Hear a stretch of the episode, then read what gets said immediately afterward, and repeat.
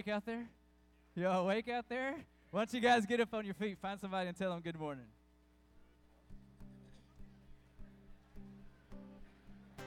Bring your time, bring your shame, bring your guilt, bring your pain. Don't you know that's not your name? You will always be much more to me. Every day I wrestle with the voices that keep telling me I'm not right. But that's alright, cause I hear a voice and it calls me redeemed. When others say I'll never be enough. And greater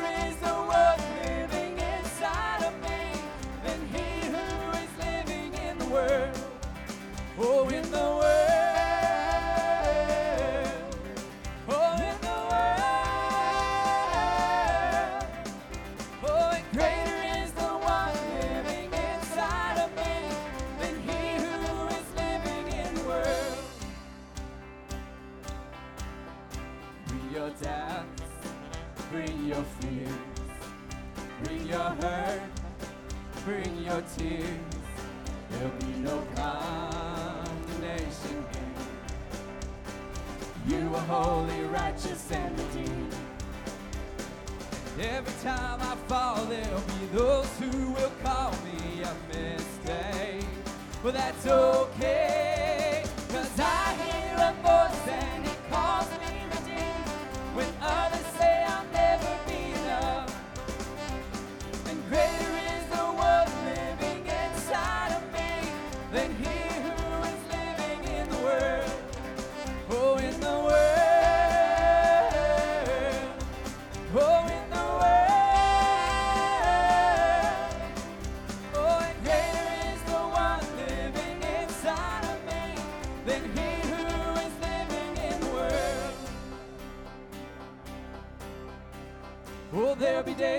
lose the battle. Grace says that it doesn't matter, cause the cross has already won the war.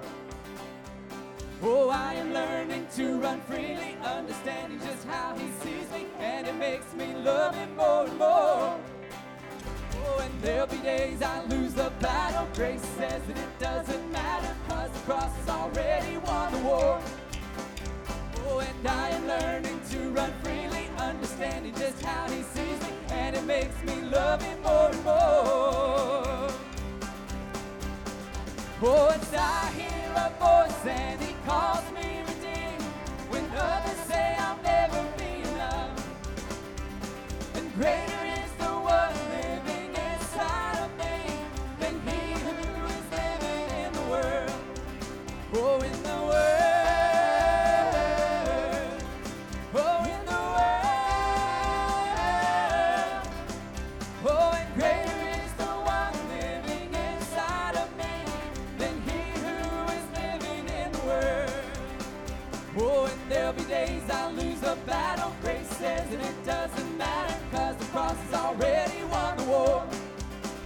Oh, and I am learning to run freely, understanding just how he sees me, and it makes me love him more and more.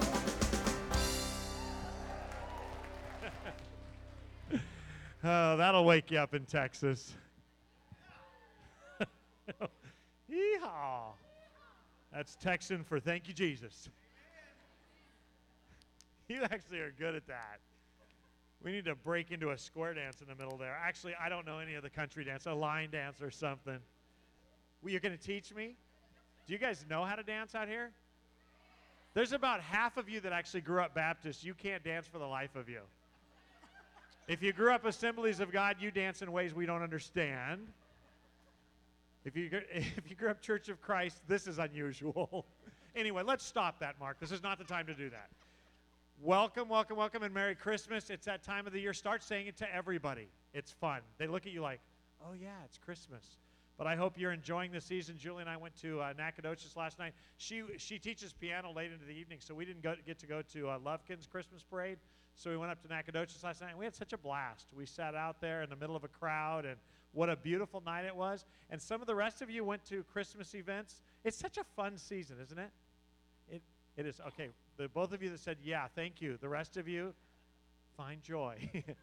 But we're glad you're here this morning. Lots of things going coming up. If you take your worship guide and open it, there's some things we definitely want to highlight for you. Uh, those of you who are on Facebook with Car- a friend that has friended Carpenter's Way on Facebook, you're already a few days into, or a couple days into our Advent calendar on there. If you have not, we encourage you to like our Facebook page, and in your in your feed every day for the next uh, 23 days, you will get scripture that will put your mind towards Christmas and help you prepare for the season. Um, it's been a great few weeks in our family. We had a phenomenal agape feast. We had Deck the Halls Wednesday night with lots of cookies. Uh, and uh, we're also excited because we have uh, three new folks coming into membership Ethel Bailey, Dee Bailey, and Darissa Bell. And uh, we welcome them. For those of you who have been visiting with Carpenter's Way and are interested in, in becoming a member in January, we will have another new members class and it takes place during the Sunday morning service from 9:30 to about uh, 11:45. We meet in the library, and, and you'll hear stuff going. Uh, that announcement upcoming, but uh, it's uh, it's a good opportunity for you to get to know us and why we do what we do, and um, uh, so take note of that. Please please also note the Christmas events coming up. Uh, the next couple big things. There's there's lots of events in the middle towards the bottom. You've got a ladies' Christmas gathering that Julie's going to mention, but I also want to mention that we have our uh, uh, uh, family Christmas is going to be on December 23rd. That's in a couple weeks. That'll be during the morning service. For those of you who don't know what that is, that is a one-hour service. We go from 9:30 to 10:30. Lots of music, the Christmas story. We have the children singing this year. A story is going to be read. It's going to be a great morning. And then that night in our parking lot, we're going to do a walk-in theater. So uh, we're going to show the movie The Star. If it rains, we'll move it inside. But here's this year's twist on that. We want you to bring your family's favorite junk food that you eat at movies and stuff. So plan on being a part of that. You can bring your family, your friends, your neighbors. It's going to be a good time. And I know some of you are going, it's so close to Christmas. That's intentional. So that's the 23rd. And then again, as usual, on the 24th, Christmas Eve, we're going to have our candlelight service from 6 to 6.30. It is 30 minutes long, and that's intentional. Because a lot of you do your Christmas events on Christmas Eve. So have your family and have dinner, arrange it so you can come up here at 6 to 6.30. We sing Christmas carols together, and Scripture is read, and then we'll have you back with your families by 6.30. And that is a really great event. So that's all the stuff we have coming up. Lots of opportunities to celebrate the birth of our Savior. Uh, in case you're not clear on this, Christmas is our holiday. It's, it's a holiday that, uh, and it may not be the right time of the year, but we have captured this holiday to remember the birth of our Savior, the promised Messiah, Jesus the Christ, who came so that we might have hope and gather together. So uh, make sure that you remember that reason and, and enjoy that. Uh, Julie, my wife, is going to come up. She has an announcement for the ladies. Good morning, everyone. Uh, this has been in the worship guide for several weeks, so I'm sure, ladies, you've probably seen this. I just wanted to come up one last time and personally invite you to join us on Tuesday night at Melinda Worley's house. She's graciously um, and opened her home to all of us. And um, it, it's really just a kind of a come and go type of event where you just get to come and enjoy each other's company, really visit and just kind of, I don't know, we don't get to do that enough where we just have a relaxed atmosphere and we just can kind of chat. So that's what we wanted to do, just provide you that opportunity. And so you don't have to bring anything. You just need to show up. It's uh, from 6:30 to 8. You can show up anytime in between there, and it's a come and go thing. Um, if you are really interested, but you really don't want to drive that time, um, we mentioned this before. Please let us know. Let me, even Mark, um, know if you need a ride. Um, other than that, it's also wise if you want to. A couple of you get together and carpool. You all can meet here and park in the church parking lot and drive over together to save space on the street for all the cars. So, I hope you um, will join us. It will be just a really relaxed, um, I think, enjoyable time together. So, join us Tuesday night. If you have never ridden in a pastor's car, it's worth it. It's worth it. So, ladies, if you don't, if you want to go but you're not sure you want to drive, you let me know. I'll be there. I can get anywhere around in this town in about three and a half minutes. So, um, but seriously, we, we would love. We want to make sure you're there. Uh, again, and I, and I say this a lot. It's because it's too easy to forget. I just want you to remember that it's not about gathering in a room and hearing somebody preach a message to you. It's about relationships relationship with God, relationships with each other. So that's why we do these events. We want to break all this down. And, and in a church this size, it's, size, it's hard. Listen, I, I know the temptation. It's not just about the pastors, it's not just about the staff. It's, it's about each other and taking care of each other. And so that's how we do that. So please be involved. Take, I know it takes courage, but uh, we'd, we'd love to minister to you that way and get, let you get to know each other a little bit so that. Uh, Mark Strong is going to come up. He has an, an announcement on behalf of the elders, and then we'll take our offering. Good morning. Uh, just a reminder that today is the last day that we're collecting uh, gifts for the staff love offering. There's an envelope in the uh, worship guide, so if you haven't had a chance to donate to that yet, please do so today, and we'll distribute those gifts out equally to the staff in the next week or so. Thank you. Thanks, Mark. I'm going to ask our ushers to come forward at this time. Um, in a little, uh, uh, a little while, uh, we will be dismissing. When it's time for the message, we dismiss our kids to GPS. Um, we're going to include the fourth and fifth graders this year uh, because they're going to be practicing music for our family Christmas. So fourth and fifth are going to go with them.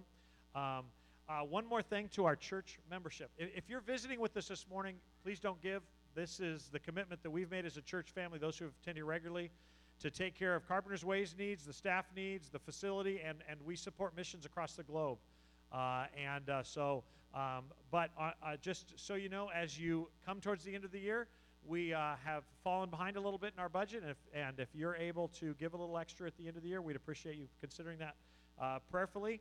Uh, anything after we meet our budget, uh, anything above that, we'll put right into the building fund. So for renovation. So. Um, thank you very much for that. Let's pray and ask the Lord to bless our time together. Lord Jesus, we love you. Um, thank you for the Christmas season. Uh, it gets uh, it gets more secularized in our in our minds. We're so busy buying gifts and going to parties and celebrating. There is such it's it was so fun yesterday in a big old crowd. There was still joy. Um, it was fun watching kids of all ages, um, older folks, to yelling "Merry Christmas" at each other. And your name is in that, Father. Your name, Jesus the Christ, the Messiah. And Lord, it is, uh, I'm going to share in a few minutes that it's so easy for me, Father. It's, actually, it's hard for me to get excited in the Advent, although I try every year. I read Scripture, but I know the end of the story, and it's, it's kind of old. And uh, it is my prayer, Father, that this morning you would begin the process of reviving the truth of that in my heart, in our hearts. Uh, I pray, Father, that the those of us here this morning, those of us watching on the internet, we could be a catalyst. If 12 men could change the world with the message of the gospel through Jesus Christ, what could a thousand of us do in this community? I pray, Lord Jesus, that our hearts would belong to you, that, that we would be, that every time we say Merry Christmas, we'd shoot a prayer up for the person we're wishing a Merry Christmas to, that would wish beyond a happy season. There are those, Father, who struggle through the season. May they find their hope and their joy in the Lord. I pray, Father, for our time in the Word today.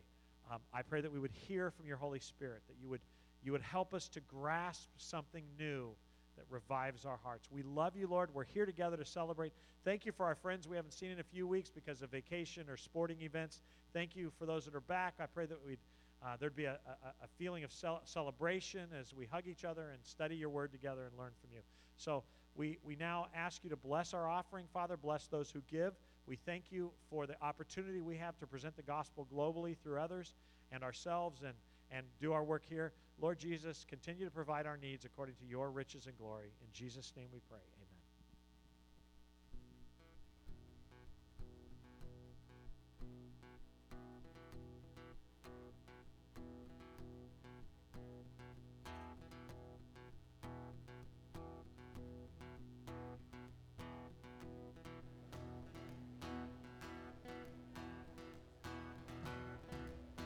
Guys want to stand and worship with us, you're more than welcome.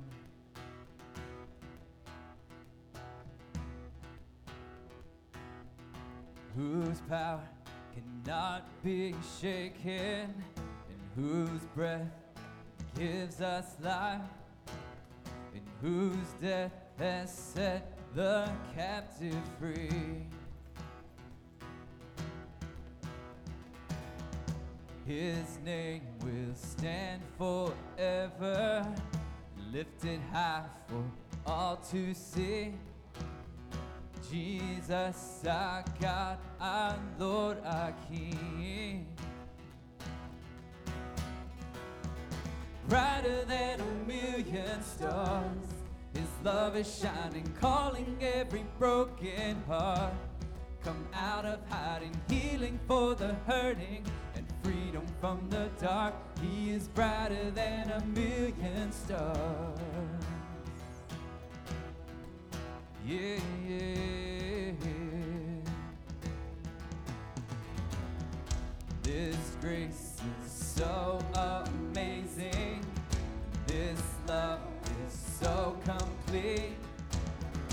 This mercy sets the prisoner free.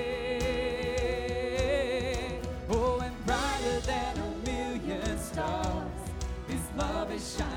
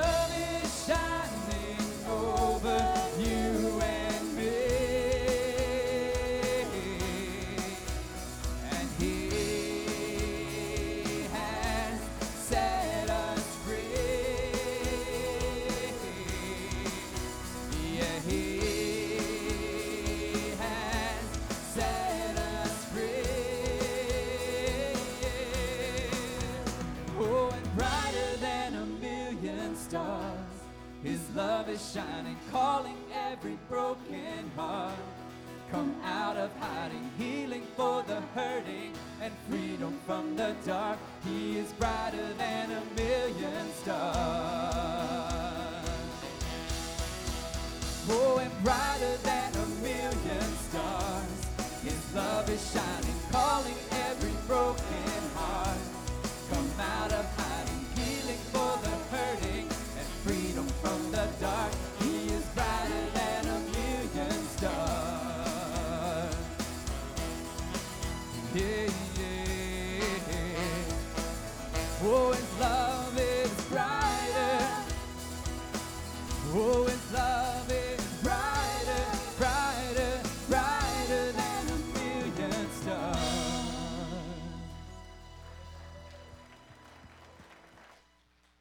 so, dear brothers and sisters, I plead with you to give your bodies to God because of all He has done for you. Let them be a living and holy sacrifice, the kind He will find acceptable. This is truly the way to worship Him. Don't copy the behavior and customs of this world, but let God transform you into a new person by changing the way you think. Then you will learn to know God's will for you, which is good and pleasing and perfect.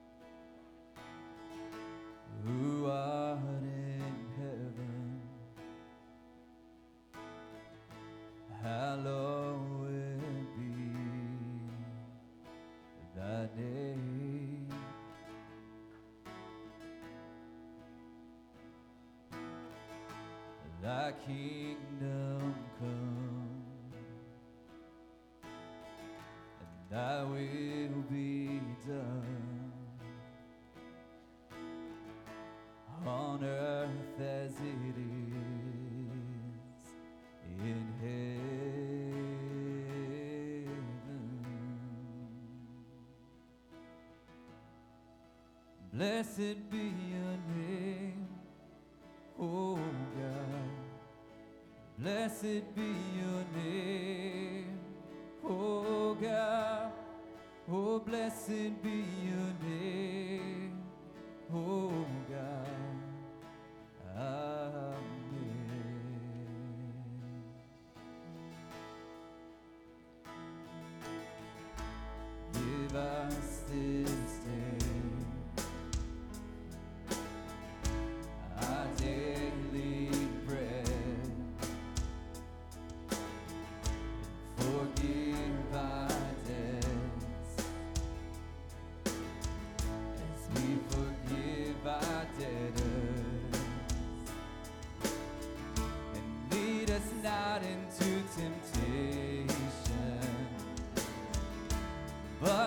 deliver us from evil. For yours is the kingdom and the power and glory forever. Oh, blessed be your name, oh God. Oh, blessed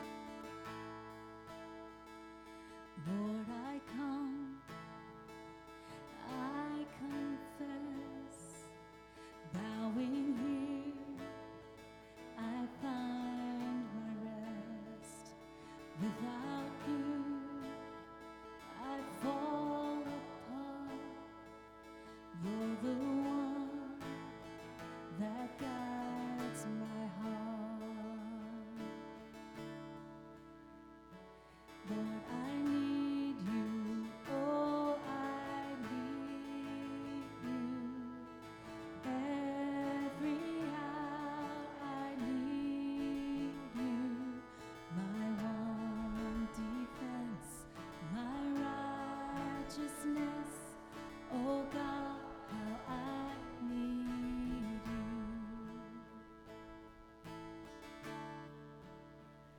Where sin runs deep.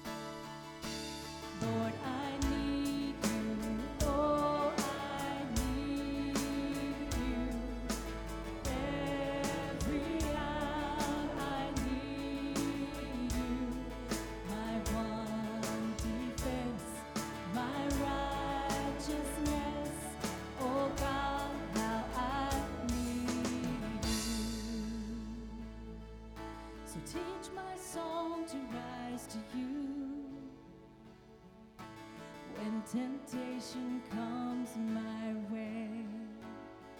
When I cannot stand, I'll fall on you. Jesus, you're my hope and stay. So teach my song to rise to you. When temptation comes my way.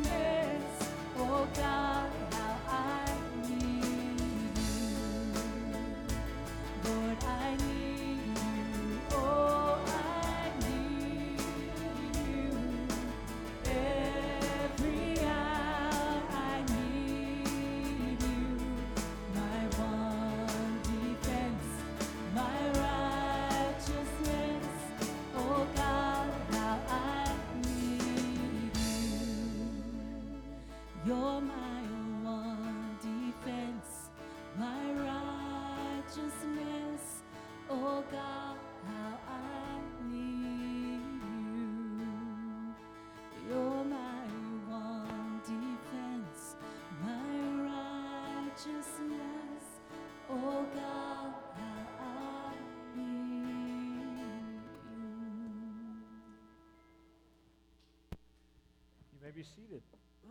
Excuse me. If you are under the age of fifth grade, you can take off to your Bible study now and your preparation for Christmas.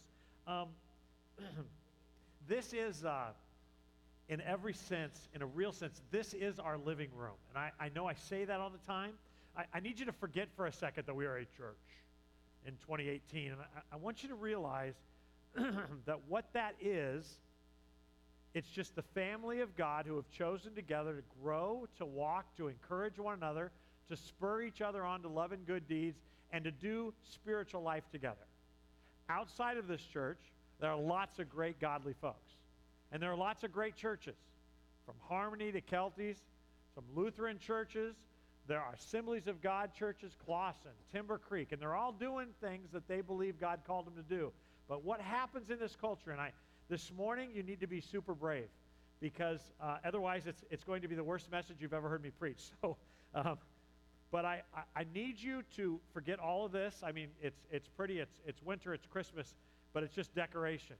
And I, and I need us to realize that we are just the children of God, leaning on Him through the power of the Holy Spirit, learning, growing, being, being guided and directed.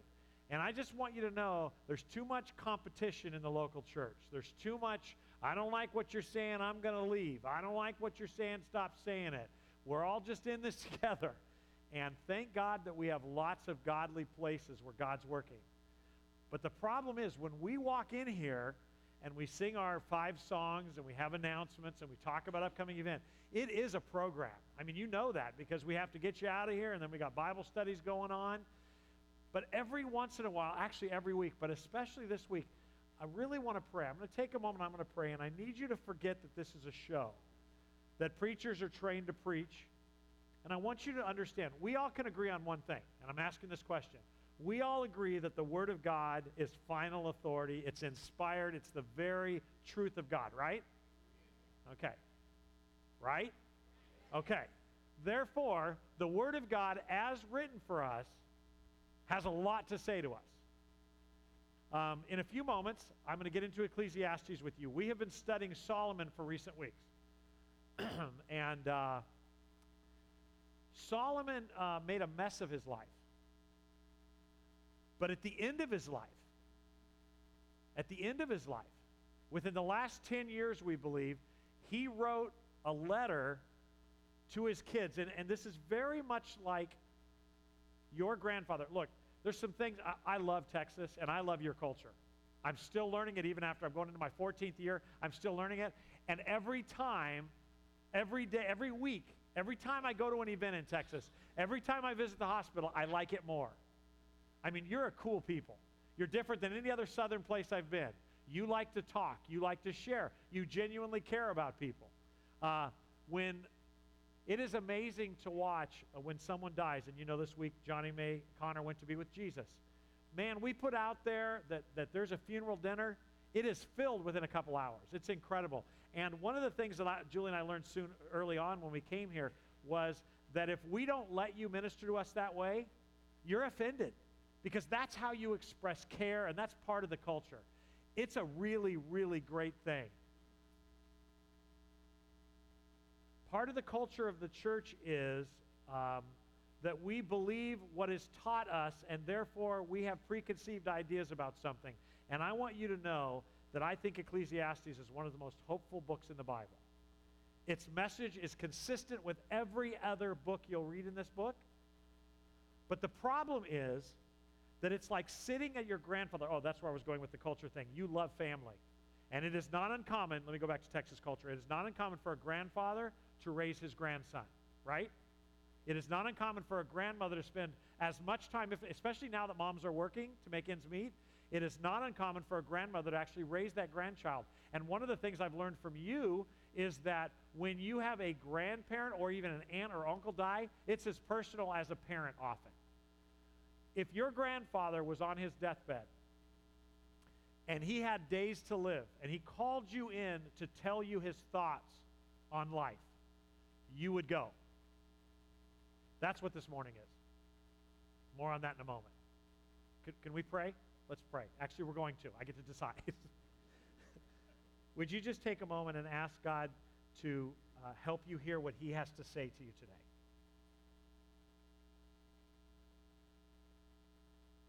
Father, take away the trappings of this program and make it personal. Speak to us today. Uh, Solomon's words in Ecclesiastes are inspired, and they are not, they're not meant as a bat. They're meant as reflection. They're not instructive, they're reflective. That's different. That's different than what we often think. So I pray, Lord, as we talked about last week, that you would change the way we behave by changing the way we think. And we pray that you would use Solomon this morning to do that. We commit our time to you. We commit our attention to you, our hearts to you. Speak to us, Father. In Jesus' name we pray. Amen. First Kings tells us that Solomon wrote 3,000 proverbs and 1,000 songs. We have three books that contain um, a small part of the art, and songs and proverbs are art. We have three books in the scriptures that give us his art. One is the book of Proverbs that you're familiar with. Uh, we believe it was compiled after his death, many believe, but it was written to his sons because in the middle of his life, things weren't going so well for Solomon. And he didn't want his sons to make the wrong mistake. I'm about to take a shot at Proverbs, so write your emails to Jeff Bonnet. There is a problem with Proverbs, and that is that you could make the case that while he writes to his sons the Proverbs, he's still depending on human wisdom to bring peace. More on that in a moment. Ecclesiastes, okay, so there's another book, the Song of Solomon, or actually it's entitled Song of Songs. It is a love, intimacy, sex book. I'm sorry, it's not about Christ's love for the church, it's in the Old Testament. It is that. And the Hebrews knew it was that. It was written by Solomon, who knew a little something about love, like a thousand somethings. He writes that book. That's what it is. Now, if you don't have a commentary to help you, it's kind of weird. There's a lot of animals in it. but it is a book on love, it's a poetry, and it's believed that it was written to one or two of the wives that were very special to him. But then there's a third book, and it's his final thoughts, and that's Ecclesiastes. It's his final thoughts on life. And I, and I want you to remember who this guy was because this guy in the picture, that's, that's what we see him. He's kind of cold and stained glass. This is an old stained glass. And I don't know if he looked like that at all. But the fact is, this man that we call Solomon, he's just a name. We can't put a picture in our mind. That's as close as we can get. But this man named Solomon was, in fact, the wisest man that would ever walk the earth outside of Jesus Christ. He was. He had God given wisdom. And I was wrong when I told you in recent weeks that David was the most successful king of Israel. After studying Solomon for the last month, I think Solomon, hands down, is the most successful king that Israel will ever have. Actually, I was wrong in saying that Camelot was only 10 years of David's experience. It tells us that during all of Solomon's reign, the nation was predominantly at peace. The wealth was unbelievable in the nation. And, uh, and, and nations from all over the world, including the Queen of Sheba, would come and sit at Solomon's feet to learn. It tells us that he understood the stars. It tells us that he sought wisdom. And it tells us that every facet of life he sought for, he succeeded. Every one of you in this room under the age of 85 has a goal for yourself beyond good health to make money. There's nothing wrong with that. To have a good business, if you own a business, nothing wrong with that. To raise good kids, good stuff. To be smart, to live a good American life. There's nothing wrong with any of that. Solomon sought all of those things only in Israel. And here's the difference between you, me, and Solomon and any other person that ever lived. He accomplished every one of them. Solomon was the ultimate Renaissance man. Everything he went after, he got. I'm not exaggerating. Study his history because it's within that context that you have Ecclesiastes. And, and often we don't get Ecclesiastes partially because we read it in parts. Can you imagine your, your dying grandfather saying, I want you to sit at my side for half hour as I share some things with you, and about 15 minutes into it, you decide to walk out and have dinner? That's what we do with Ecclesiastes. And so the rap on Ecclesiastes is it's depressing. If you only read a quarter of the story or half of the story, you don't hear his point. Because Ecclesiastes is written from the wisest man to ever who ever lived as a case. This is the ultimate Perry Uh, actually, you guys wouldn't know that. I'm trying to think of a, a modern uh, lawyer. it's the ultimate case, and it is so well written. And I, I was intending a month ago to actually just take it apart and, and kind of highlight it for you. I, am going to read it to you. I know. Some of you just went to sleep. Um, it won't take long, it'll take about 20 minutes. But as I was starting to tear it apart and write thoughts and take verses, I realized I'm not the smartest man to ever live. This is the smartest man to ever live, and he's speaking to us. And by me tearing it apart and trying to highlight it, is actually thinking that I've got I can do the Reader's Digest version. It's a really, really well written book. And I argue that probably most of you have never read it in one setting and stayed awake. But it's good. Here's the problem today that we have in the church another problem. We like pastors to lie to us. We, we, want the, we want the songs and the preaching to say that when you have cancer, it's going to go away. We want to know that there's a magical prayer. We want to know that our kids will, in fact, return to the Lord. We want to be told that if we just do a, a certain few things, that all of our wishes in life will come true. That's a lie, even if you believe it. There's never been a man outside of Ezekiel who didn't die, or uh, yeah, Ezekiel, uh, Elijah that didn't die. People die. You get sick. That's a truth. If you live your life thinking that you will not die, you will not prepare for death. Solomon is going to tell you this morning that he accomplished it all. And then he's going to conclude and tell you what really, really matters. The word Ecclesiastes means teacher, it's written to teach. So take a deep breath and, and look, the wet willy rule is applied. If the person in front of you nods off, lick your fingers and stick it in their ears. And when they turn around angry, point at your spouse. It's okay.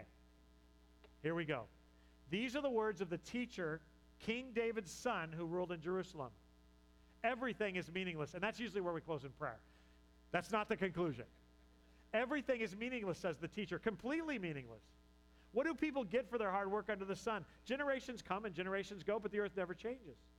The sun rises and the sun sets, then hurries around to rise again. The wind blows south and turns north. Around and around it goes, blowing in circles. Rivers run into the sea, but the sea is never full. Then the water returns again to the rivers and flows out again to the sea. Everything is wearisome beyond description. No matter how much we see, we are never satisfied. No matter how much we hear, we're not content. History merely repeats itself. It's all been done before. Nothing under the sun is truly new. Sometimes people say, here's something new, but actually it's old. Nothing is ever truly new. We don't remember what happened in the past, and in the future generations, no one will remember what we're doing now. I, the teacher, the king of Israel, and I lived in Jerusalem. I devoted myself to search for understanding and to explore by wisdom everything being done under heaven. I soon discovered that God has dealt a tragic existence to the human race. I observed everything going on under the sun, and really, it's all meaningless like the chasing wind.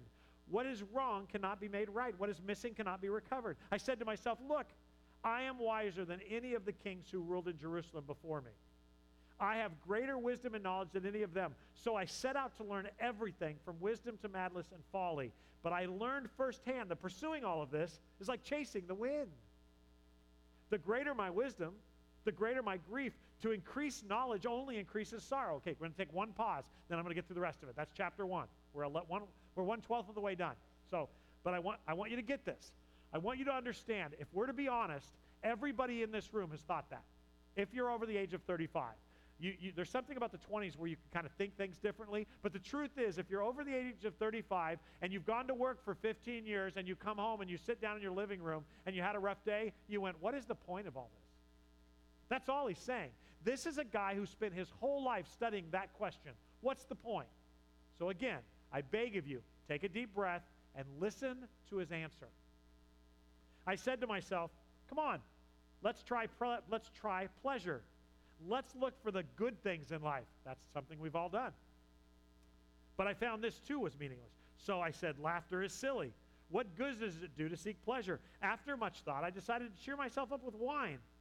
And while still seeking wisdom, I clutched at foolishness. In this way, I tried to experience the only happiness most people find during their brief life in this world. I also tried to find meaning by building huge homes for myself and by planting beautiful vineyards. I made gardens and parks, filling them with all kinds of fruit trees. I built reservoirs to collect the water to irrigate my many flourishing groves.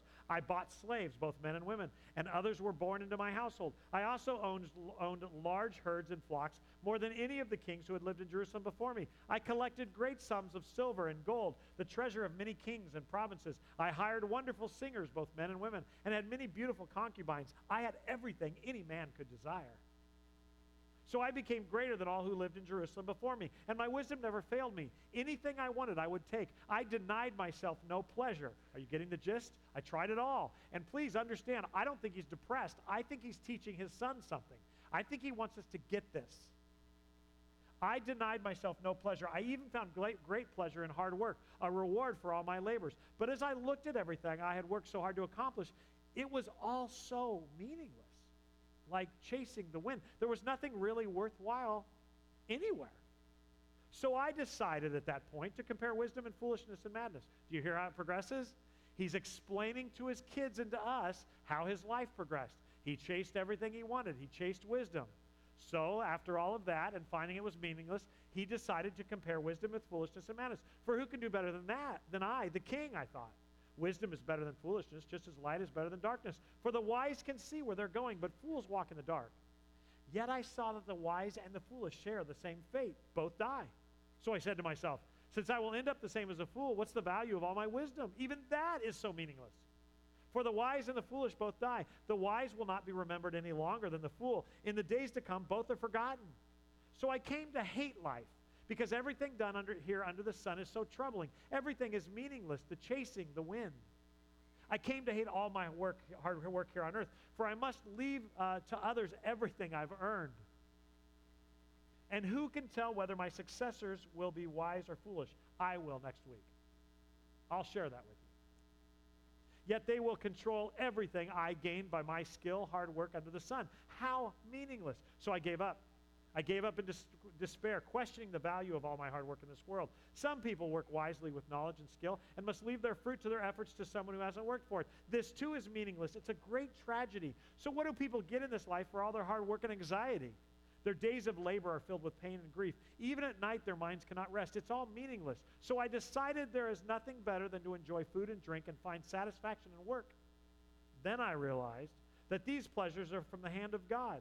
For who can eat or enjoy anything apart from him? God give, gives wisdom and knowledge and joy to those who please him. But if a sinner becomes wealthy, God takes the wealth away and gives it to those who please him. This too is meaningless, like chasing the wind. For everything, there's a season a time for every activity under heaven. And you thought this was a song from the Byrds. A time to be born and a time to die, a time to plant and a time to harvest. There's a time to kill and a time to heal, a time to tear down and a time to build up, a time to cry and a time to laugh, a time to grieve and a time to dance, a time to scatter stones and a time to gather stones, a time to embrace and a time to run away, a time to search, a time to quit searching, a time to keep and a time to throw away, a time to tear and a time to mend, a time to be quiet, a time to speak, a time to love, a time to hate, a time for war, and a time for peace. What do people get for all their hard work? I've seen the burden God has placed on us all. Yet God has made everything beautiful in its own time. He has planted eternity in the human heart. Even, but even so, people cannot see the whole scope of God's work from beginning to end. So I concluded that there was nothing better than to be happy and enjoy ourselves as long as we can. And people should eat, drink, and enjoy the fruits of their labor. For there are gifts, these are gifts from God. And I know that whatever God does is final. Nothing can be added to or taken from it. God's purpose is that people should fear him. What is happening now has happened before, and what will happen in the future has happened before because God makes the same things happen over and over again. I also noticed that under the sun, there's evil in the courtroom. Yes, even the courts of law are corrupt. I said to myself, in due season, God will judge everyone, both good and bad, for all their deeds. I also thought about the human condition. Are you getting this? He's sharing, this is your grandfather. He's close to death, and he's sharing with you his observations on life. This is not instructive. This is not telling you off, like is often said. This is not telling you you are wasting your life. That's not what this is about. This is a man sharing his observations, and that changes the mojo of it. It changes the mojo. You can learn from his wisdom. I also thought about the human condition, how God proves to people that they are like animals. For people and animals share the same fate. Both breathe and both must die. So people have no real advantage over the animals. How meaningless. Both go to the same place. They come from dust, and to dust they will return. And with that, I want to make another point. These are not the thoughts of God, these are the thoughts of a man. I know that's shocking. It is the inspired, without error word of God in its original languages. But I want to make it clear that some of the thoughts of David in the Psalms are not the heart of God, they are the heart of a man.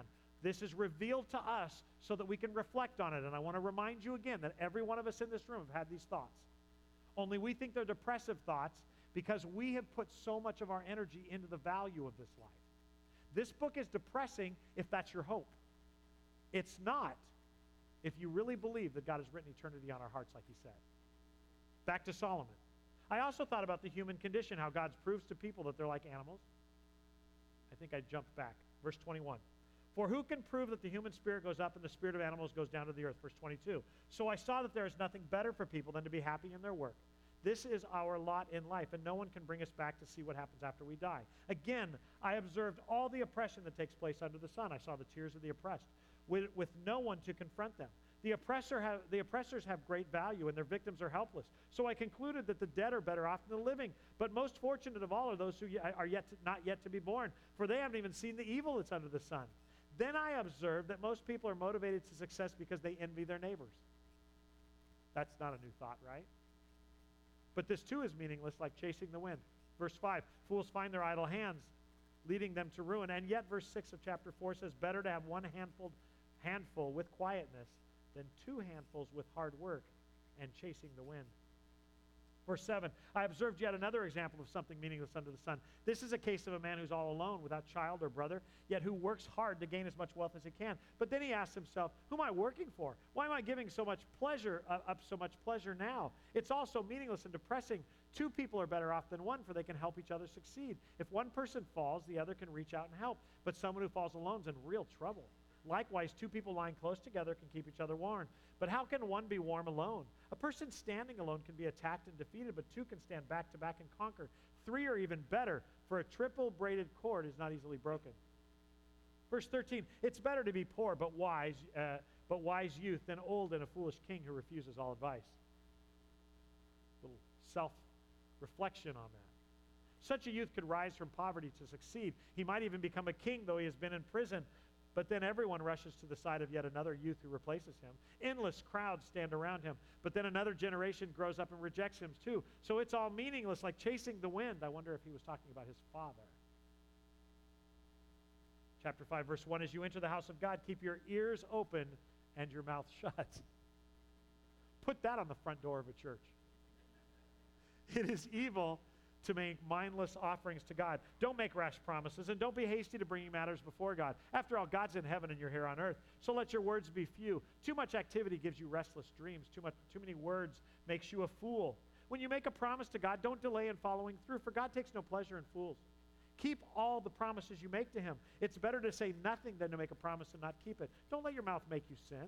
And don't defend yourself by telling the temple messenger that the promise you made was a mistake. That would make God angry and he might wipe out everything you've achieved. Talk is cheap, like daydreams and other useless activities. Fear God instead. Don't be surprised if you see a poor person being oppressed by the powerful and if justice is being miscarried throughout the land. For every official is under orders from higher up, and matters of justice get lost in red tape and bureaucracy. Even the king milks the land for his own profit. Those who love money will never have enough. You've heard that, or you've experienced it. Those who love money will never have enough. How meaningless to think that wealth brings true happiness. The more you have, the more people will come to help you spend it. So, what good is wealth? Except perhaps to watch it slip through your fingers. People who work hard sleep well, whether they eat little or much, but the rich seldom get a good night's sleep. There's another serious problem I have under the sun. Hoarding riches harms the saver. Money is put into risky investments that turn sour and everything's lost. In the end, there's nothing left to pass on to one's children. We all come to the end of our lives as naked and empty handed as the day we were born. We can't take our riches with us. And this, too, is a very serious problem. People leave the world no better off than they came. All their hard work is for nothing, like working for the wind. Throughout their lives, they live under a cloud, frustrated, discouraged, and angry. Even so, I have noticed one thing. At least that's good. It is good for people to eat, drink, and enjoy their life under the sun during this short life God has given them and to accept their lot in life. That's called contentment. And it's a good thing to receive wealth from God and the good health to, to enjoy it. To enjoy your work and to accept your lot lot in life. This is indeed a gift from God. God keeps people so busy enjoying life that they make no time to brood over the past. Chapter 6, we're almost through. There's another serious tragedy that I've seen under the sun, and it weighs heavily on humanity. God gives some people great wealth and honor and everything they ever could ever want. But then he doesn't give them the chance to en- enjoy these things. They die. And someone else, even a stranger, ends up enjoying their wealth. This is meaningless. It's a sickening tragedy. Have you not had all these thoughts before? Solomon's just articulating. A man might have a hundred children and live to be very old, but if he finds no satisfaction in life and doesn't even get a decent burial, it would have been better for him to be born dead. His birth would have been meaningless, and he would have had he would have ended in darkness. He wouldn't even had, had, uh, have had a name, and he would never uh, have seen the sun or known of its existence. Yet he would have had more peace than in growing up to be an unhappy man. He might live a thousand years twice over, but still not find contentment. And since he must die like everyone else, well, what's the use? All people spend their lives scratching for food, but they never seem to have enough. So, are the wise really better off than fools? Do poor people gain anything by being wise and knowing how to act in front of others? Enjoy what you have rather than desiring what you don't have. Just dreaming about nice things is meaningless, like chasing the wind. Everything has already been decided. It was known long ago what each person would be, so there's no use arguing with God about your destiny. The more words you speak, the less they mean. So, what good are they? In a few days of our meaningless lives, who knows how our days can be spent? Our lives are like a shadow. How can we? Uh, who can tell what will happen on the on this earth after we're gone? Wisdom for life thoughts, chapter seven. He's leaving. He's now leaving observations, and now making wisdom for life. A good reputation is more valuable than costly perfume, and the day you die is better than the day you're born. Better to spend your time at funerals than at parties. After all, everyone dies. So the living should take this to heart. Sorrow is better than laughter, for sadness has a refining in- influence on us. A wise person thinks a lot about death, while a fool thinks only about having a good time. Better to be criticized by a wise, pers- a wise person than to be praised by a fool. A fool's laughter is quickly gone, like thorns crackling on a fire. This is also meaningless. Extortion turns wise people into fools and bribes the corrupt heart. Finishing is better than starting. Patience is better than pride. Control your temper, for anger, anger labels you a fool. Don't long for the good old days. That's not wise. Wisdom is better than when you have money. Both are a benefit as you go through life. I thought that was kind of interesting.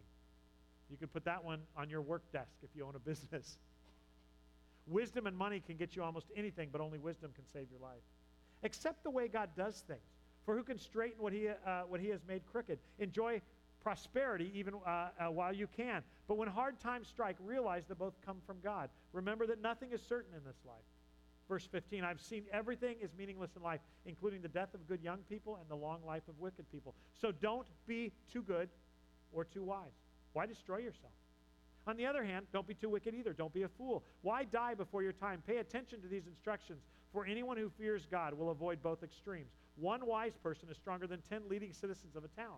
Not a single person on earth is always good and never sins. Don't eavesdrop on others. You're going to hear your servants curse you. When I came to Carpenter's Way, take a breath. I remember telling the staff that they're going to slander me or gossip. Make sure they're good at it. I don't want to know. I encourage you to do the same thing. If there's things you don't like about me, don't let me hear you talk about it. I want you to get this. I, I know it's overwhelming and there's a lot of stuff being thrown out here, but get the mojo of it. That's most important. He's going to conclude this for us. And that's what gets awesome. Put that verse up there, Kevin. I forgot where it was. Verse 22. For you know how often you yourself have cursed others. That's why you don't want to eavesdrop on others, because you're going to hear them badmouth from you. I have always tried my best to let wisdom guide my thoughts and actions. I said to myself, I'm determined to be wise, but it didn't work. Wisdom is always distant and difficult to find. I searched everywhere, determined to find wisdom and to understand the reason for things. I was determined to prove to myself that wickedness is stupid and foolishness is madness. I discovered that the seductive woman is a trap more bitter than death. Her passion is a snare, and her soft hands are chains. Those who are, uh, those who are pleasing to God will escape her, but sinners will be caught in her snare. This is my conclusion, says the teacher. I discovered this after looking at the matter from every possible angle. Though I have searched repeatedly, I have not found what I was looking for. Only one out of a thousand men is virtuous. Me too. But not one one. Verse 29. Again, not the thoughts of God, but the thoughts of the wisest, richest, most successful man that ever lives at the end of his life. I love that verse because it reminds me that he doesn't have to be right on everything, but he's making some powerful arguments here. But I did find this God created people to be virtuous, but they have turned to follow their own downward path. Chapter 8. Four more chapters. We're almost done. How wonderful to be wise, to analyze and interpret things. Wisdom lights up a person's faith, softening its harshness. Obey the king since you vowed to God that you would.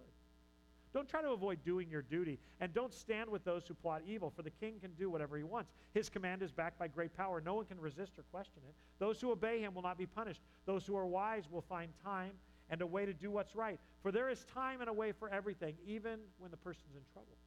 Indeed, how can people avoid what they, what they don't know is going to happen? None of us can hold back our spirit from departing. None of us has the power to prevent the day of our death. There's no escaping that obligation, that dark battle. And in the face of death, wickedness certainly, uh, uh, wick, wickedness will certainly not rescue the wicked. I have thought deeply about all that goes on under here, here under the sun when people have the power to hurt each other. I've seen the wicked people buried with honor, yet they were the very ones who frequented the temple and are now praised in the same city where they committed their crimes. This too is meaningless. When a crime is not punished quickly, people feel it's safe to do wrong. But even though a person sins a hundred times and still lives a long time, I know that those who fear God will be better off. The wicked will not prosper, for they do not fear God. Their days will never grow long like the evening shadows. And this is not that all is meaningless in our world. In this life, good people are often treated as though they were wicked, and wicked people are often treated as though they were good. This is so meaningless. So I recommend having fun because there's nothing better for people in this world than to eat, drink, and enjoy life. That way, they will experience some happiness along with all the hard work God gives them under the sun. That more Christians need in their house. Enjoy Christmas, you guys, because God's work is hard.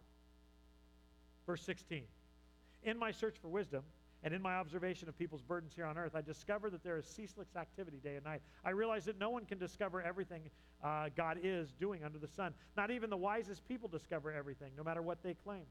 Chapter 9. This too I carefully explored. Even though the actions of the godly and wise are in God's hands, no one knows whether God will show them favor. The same destiny ultimately awaits everyone, whether righteous or wicked, good or bad, ceremonial, clean or unclean, religious or irreligious. Good people receive the same treatment as sinners, and people who make promises to God are treated like people who don't. It seems so wrong that everyone under the sun su- uh, suffers the same fate. Already twisted by evil, people choose their own mad course. They have no hope. There is nothing ahead but death anyway. There, uh, there is hope only for the living, as they say. It is better to be a living dog than a dead lion. The living at least know they'll die, but the dead know nothing. They have no further reward, they, uh, nor are they remembered. Whatever they did in their lifetime, loving, hating, envying, it's all gone. They no longer play a part in anything here on earth. So go ahead and eat your food with joy and drink your wine with a happy heart, for God approves of this. Wear fine clothes and a splash of cologne. Live happily with the woman you love through all the meaningless days of your life. Sorry. Again, he's talking about life on earth. I'm sorry, I don't know why that made me laugh. When we get to heaven, we can slap Solomon. Live happily with the woman you love through all the meaningless days of your life that God has given you under the sun. The, wa- the wife God gives you is your reward for all of your earthly toil. Isn't that true, man? Whatever you do, do well. For when you go to the grave, there will be no work or planning or knowledge or wisdom. I have observed something else under the sun. The fastest runner doesn't always win the race, and the strongest warrior doesn't always win the battle. The wise sometimes go hungry, and the skillful are not necessarily wealthy. And those who are educated don't always lead successful life. It is all decided by chance by being in the right place at the right time. People can never predict when hard times might come. Like fish in a net or birds in a trap, people are caught by sudden tragedy. Here's another bit of wisdom that has impressed me as I've watched the way our world works. There was a small town with only a few people, and a great king came with his army and he besieged it. A poor, wise man knew how to save the town, and so it was rescued. But afterward, no one thought to thank him. So even though wisdom is better than strength, those who are wise will be despised for if they're poor. They will say, uh, they, uh, what they say will not be appreciated for long. Better to hear the quiet words of a wise, wise person, though, than the shouts of a foolish king. better to have wisdom than weapons of war, but one sinner can destroy much that is good. Chapter 10. As dead flies cause even a bottle of perfume to stink, so a little foolishness spoils great wisdom and honor. A wise person chooses the right road, a fool takes the wrong one. You can identify fools just by the way they walk down the street. If your bo- boss is angry at you, don't quit. A quiet spirit can overcome even great mistakes. There's another evil that I've seen under the suns. Kings and rulers make a grave mistake when they, when they give great authority to foolish people and low positions of people uh, to people of proven worth. I have even seen servants riding horseback like princes and princes walking like servants. When you dig a well, you might fall in. When you demolish an old wall, you could be bitten by a snake. When you work in a quarry, stones might fall and crush you. When you chop wood, there is danger that each act, with each stroke of your axe. Using a dull axe requires great strength, so sharpen your blade. That's the value of wisdom. It helps you succeed. If the snake bites you before you charm it, what's the use of being a snake charmer? Wise words bring approval, but fools are destroyed by their own words. Fools base their thoughts on foolish assumptions, so their conclusions will be wicked madness. They chatter on and on, but nobody really knows what's going to happen. No one can predict the future. Fools are so exhausted by little work that they can't even find their way home. What sorrow for the, uh, for the land ruled by a servant, the land whose leaders fest, feast in the morning. Happy is the land whose king is a noble ca- leader and whose leaders feast at the proper time to gain strength for their work, not to get drunk. Laziness leads to, uh, uh, leads to a sagging roof. Idleness leads to a leaky house. A party gives laughter, wine gives happiness, and money gives everything.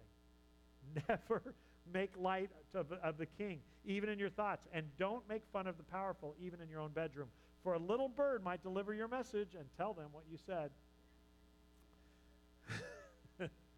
Happy am I. it's going to get good. Stick with me. I promise you. Send your grain across the seas, verse chapters 11 says, and in time profits will, will flow back to you. But divide your investments among many places, for you do not know what the risks lie ahead. When the clouds are heavy, the rains come down. Whether a tree falls in the north or south, it stays where it falls. Farmers who wait for perfect weather never plant. If they watch every cloud, they never harvest. Just as you cannot understand the path of the wind or the mystery of a tiny baby growing in his mother's womb, so you can't understand the activity of God who does all things. Plant your seed in the morning and keep busy all afternoon, for you don't know if, you, uh, if profit will come from one activity or another, or, or maybe both. Light is sweet. How pleasant to see a new day dawning. When people live to be very old, let them rejoice in every day of life. Let them also remember that there will be many dark days. Everything is still co- uh, everything still to come is meaningless. Young people, it's wonderful to be young. Enjoy every minute of it. Do everything you want to do. Take it all in. But remember, you will give an account to God for everything you do. So refuse to worry and keep your body healthy. But remember that youth, with a whole life before you, is meaningless. Last chapter, you made it. You're almost done. Don't let the excitement of youth cause you to forget your Creator. Honor Him in your youth.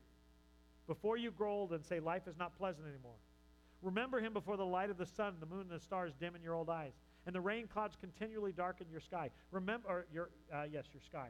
Remember Him before your legs, the guards of your house start to tremble. Before your shoulders, the strong men stoop.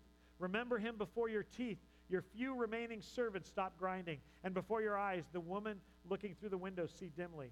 Remember him before the door to life's opportunity is closed and the sound of work fades. Now you rise in the first, at the first chirping of birds, but then all their sounds will grow faint. Remember him before you become fearful of falling and worry about the danger in the streets. Before your hair turns white like an almond tree in bloom, and you drag along without energy like a dying grasshopper, and the caperberry no longer in, inspires sexual desire. Remember him before you near the grave, your everlasting home, when all the mourners will weep at your funeral.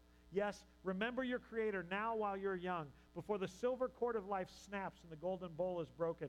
Don't wait until the water jar is smashed at the spring and the, and the pulley is broken at the well, for then the dust will return to the earth and the spirit will return to God who gave it. Everything is meaningless, says the teacher. Completely meaningless. Keep this in mind.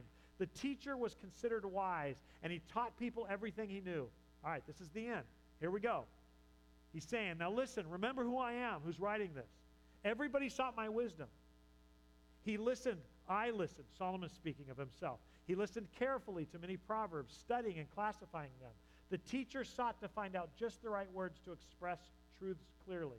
The words of the wise are like cattle prods, painful but helpful.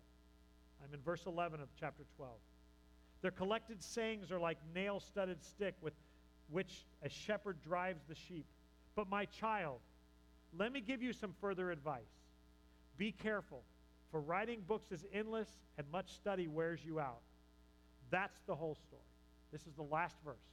That's the whole story. Here is now my final conclusion. Take a breath. All of that for this. If that tired you out, it was supposed to. That's the problem with the way that we approach Scripture today. Everything's become devotional. We do one chapter at a time. This was never supposed to be a 12 book study. This was supposed to be annoying. This was supposed to be frustrating. You were supposed to feel the frustration of, of, no, of meaningless life with the wisdom that God had given him, because that's what his experience was. And so, after all of that, here is his final conclusion Fear God and obey his commands, for this is everyone's duty. God will judge us for everything we do, including every secret thing, whether good or bad. Wow. That's his conclusion. God is, and he deserves to be re- revered. Even if you don't love him, he does exist, and you will give an account. I, some of us, some of you, and I, and I know it, and most people think it's depressing. And, and he actually says that in chapter 12, verse 11. The words of the wise are like cattle prods, painful, but helpful. I'd like to say that in our culture, and if you're in the millennial kingdom or, or the next generation that they have yet to name, I just want to let you know something. I know that you think we're stupid, but I'm here to tell you you got to listen to your grandparents. They can help you in life. There is wisdom to be had. And one of the wisdoms is to understand that all the stuff you're going to work for in this life will end when you die. But reverence for the Lord, walking with God, putting your hope in Him, Solomon knew firsthand that all that other stuff, and I want to remind you, Solomon achieved everything you could ever hope to achieve. And it was still empty to him. This is my final conclusion. Fear God, obey His commands, for this is everyone's duty. And, and, and here's the bad rap on Solomon's wisdom. People think it's so depressing. I don't like that, so we don't spend time in it. Well, let me tell you that Paul actually says exactly the same thing in Philippians 3 8.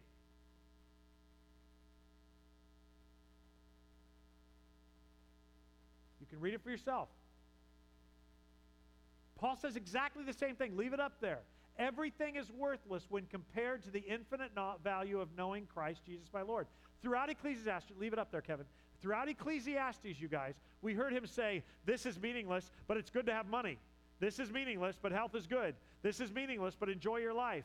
That's because there's a quandary. We live here, but he's saying, Don't just live for now, live for eternity. All right, I'm going to bring this to a conclusion.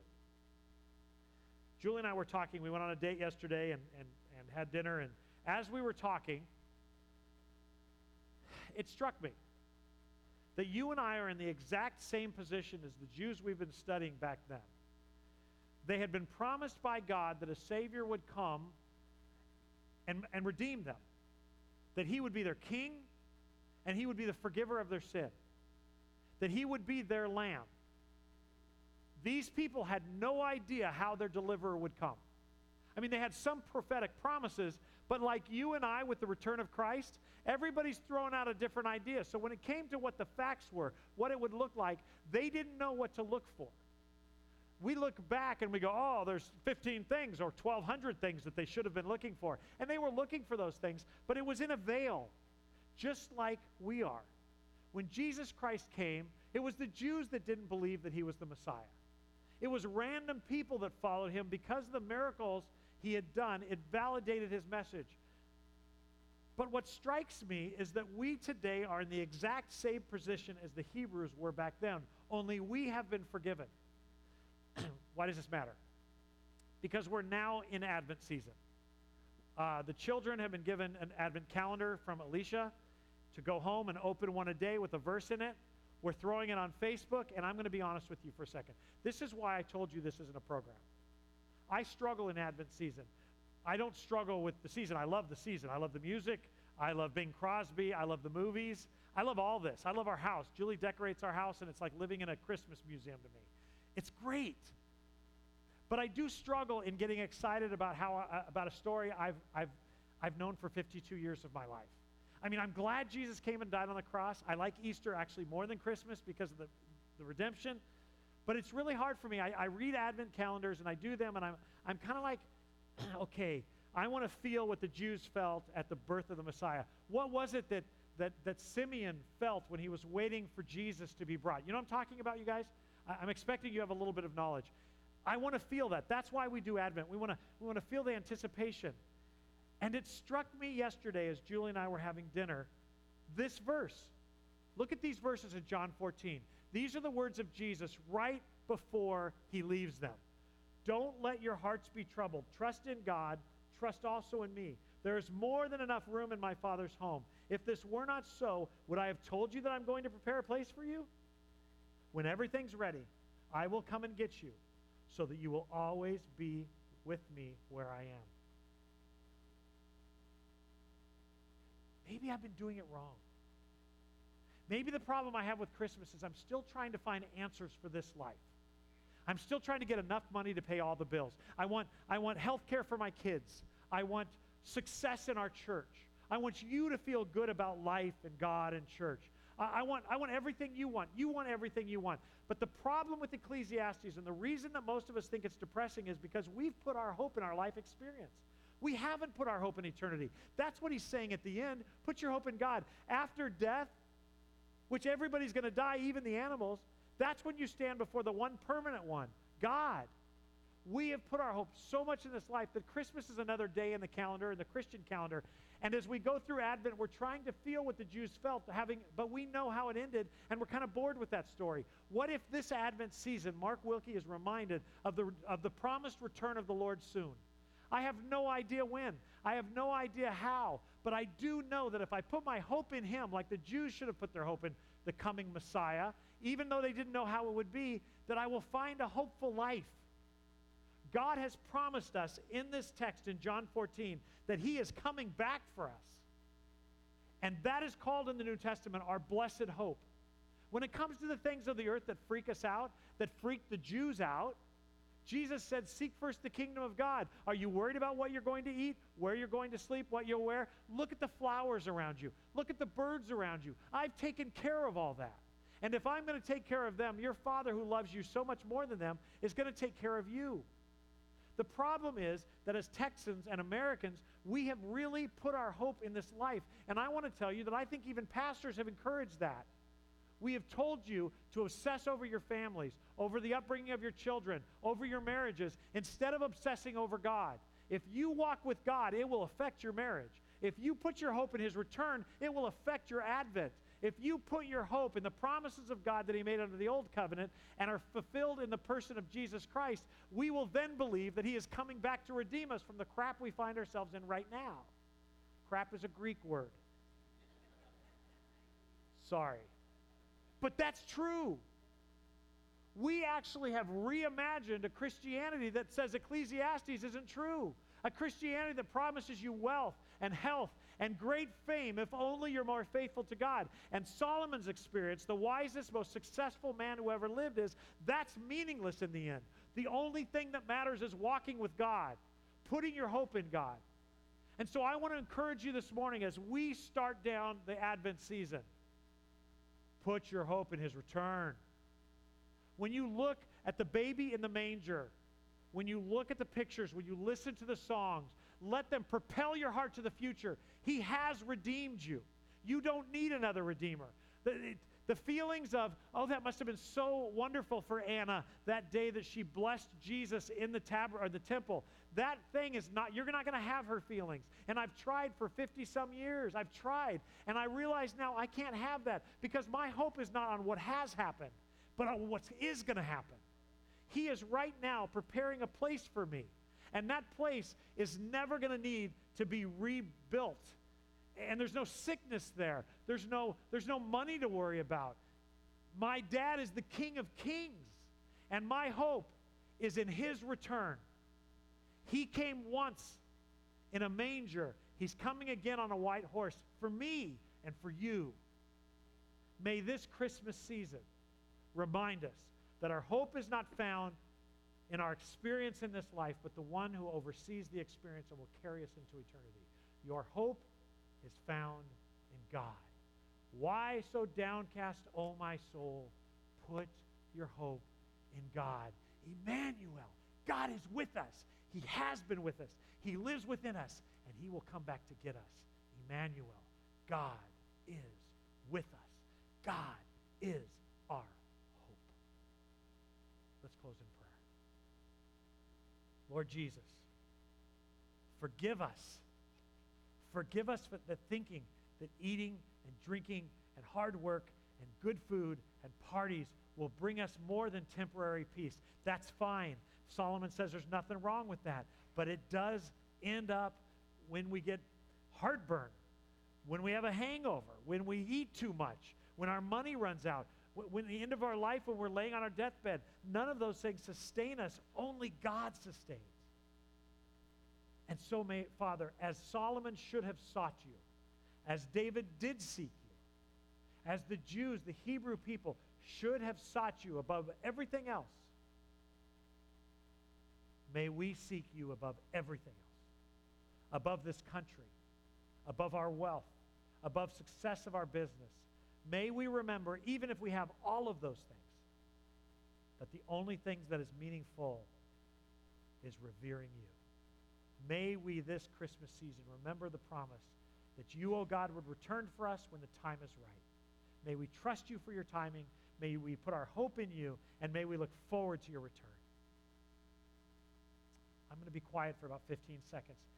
Can you ask God to help you see Him, His advent, His return this Christmas season, and help you find your joy and hope in Him?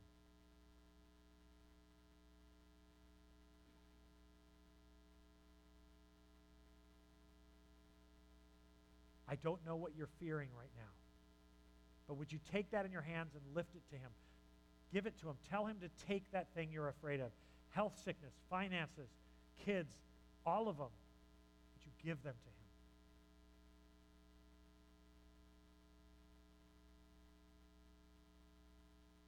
Father, we look back on the promise that you would send your Messiah and the fulfillment of that in the person of Jesus, the Messiah. Because you kept that promise, we know that you will commit, keep your promise to come get us.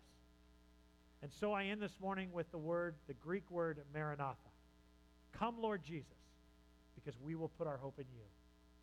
In Jesus' name we pray. Amen. Bible study is going to start in 10 minutes. If you'd like to pray, I'd love to pray with you.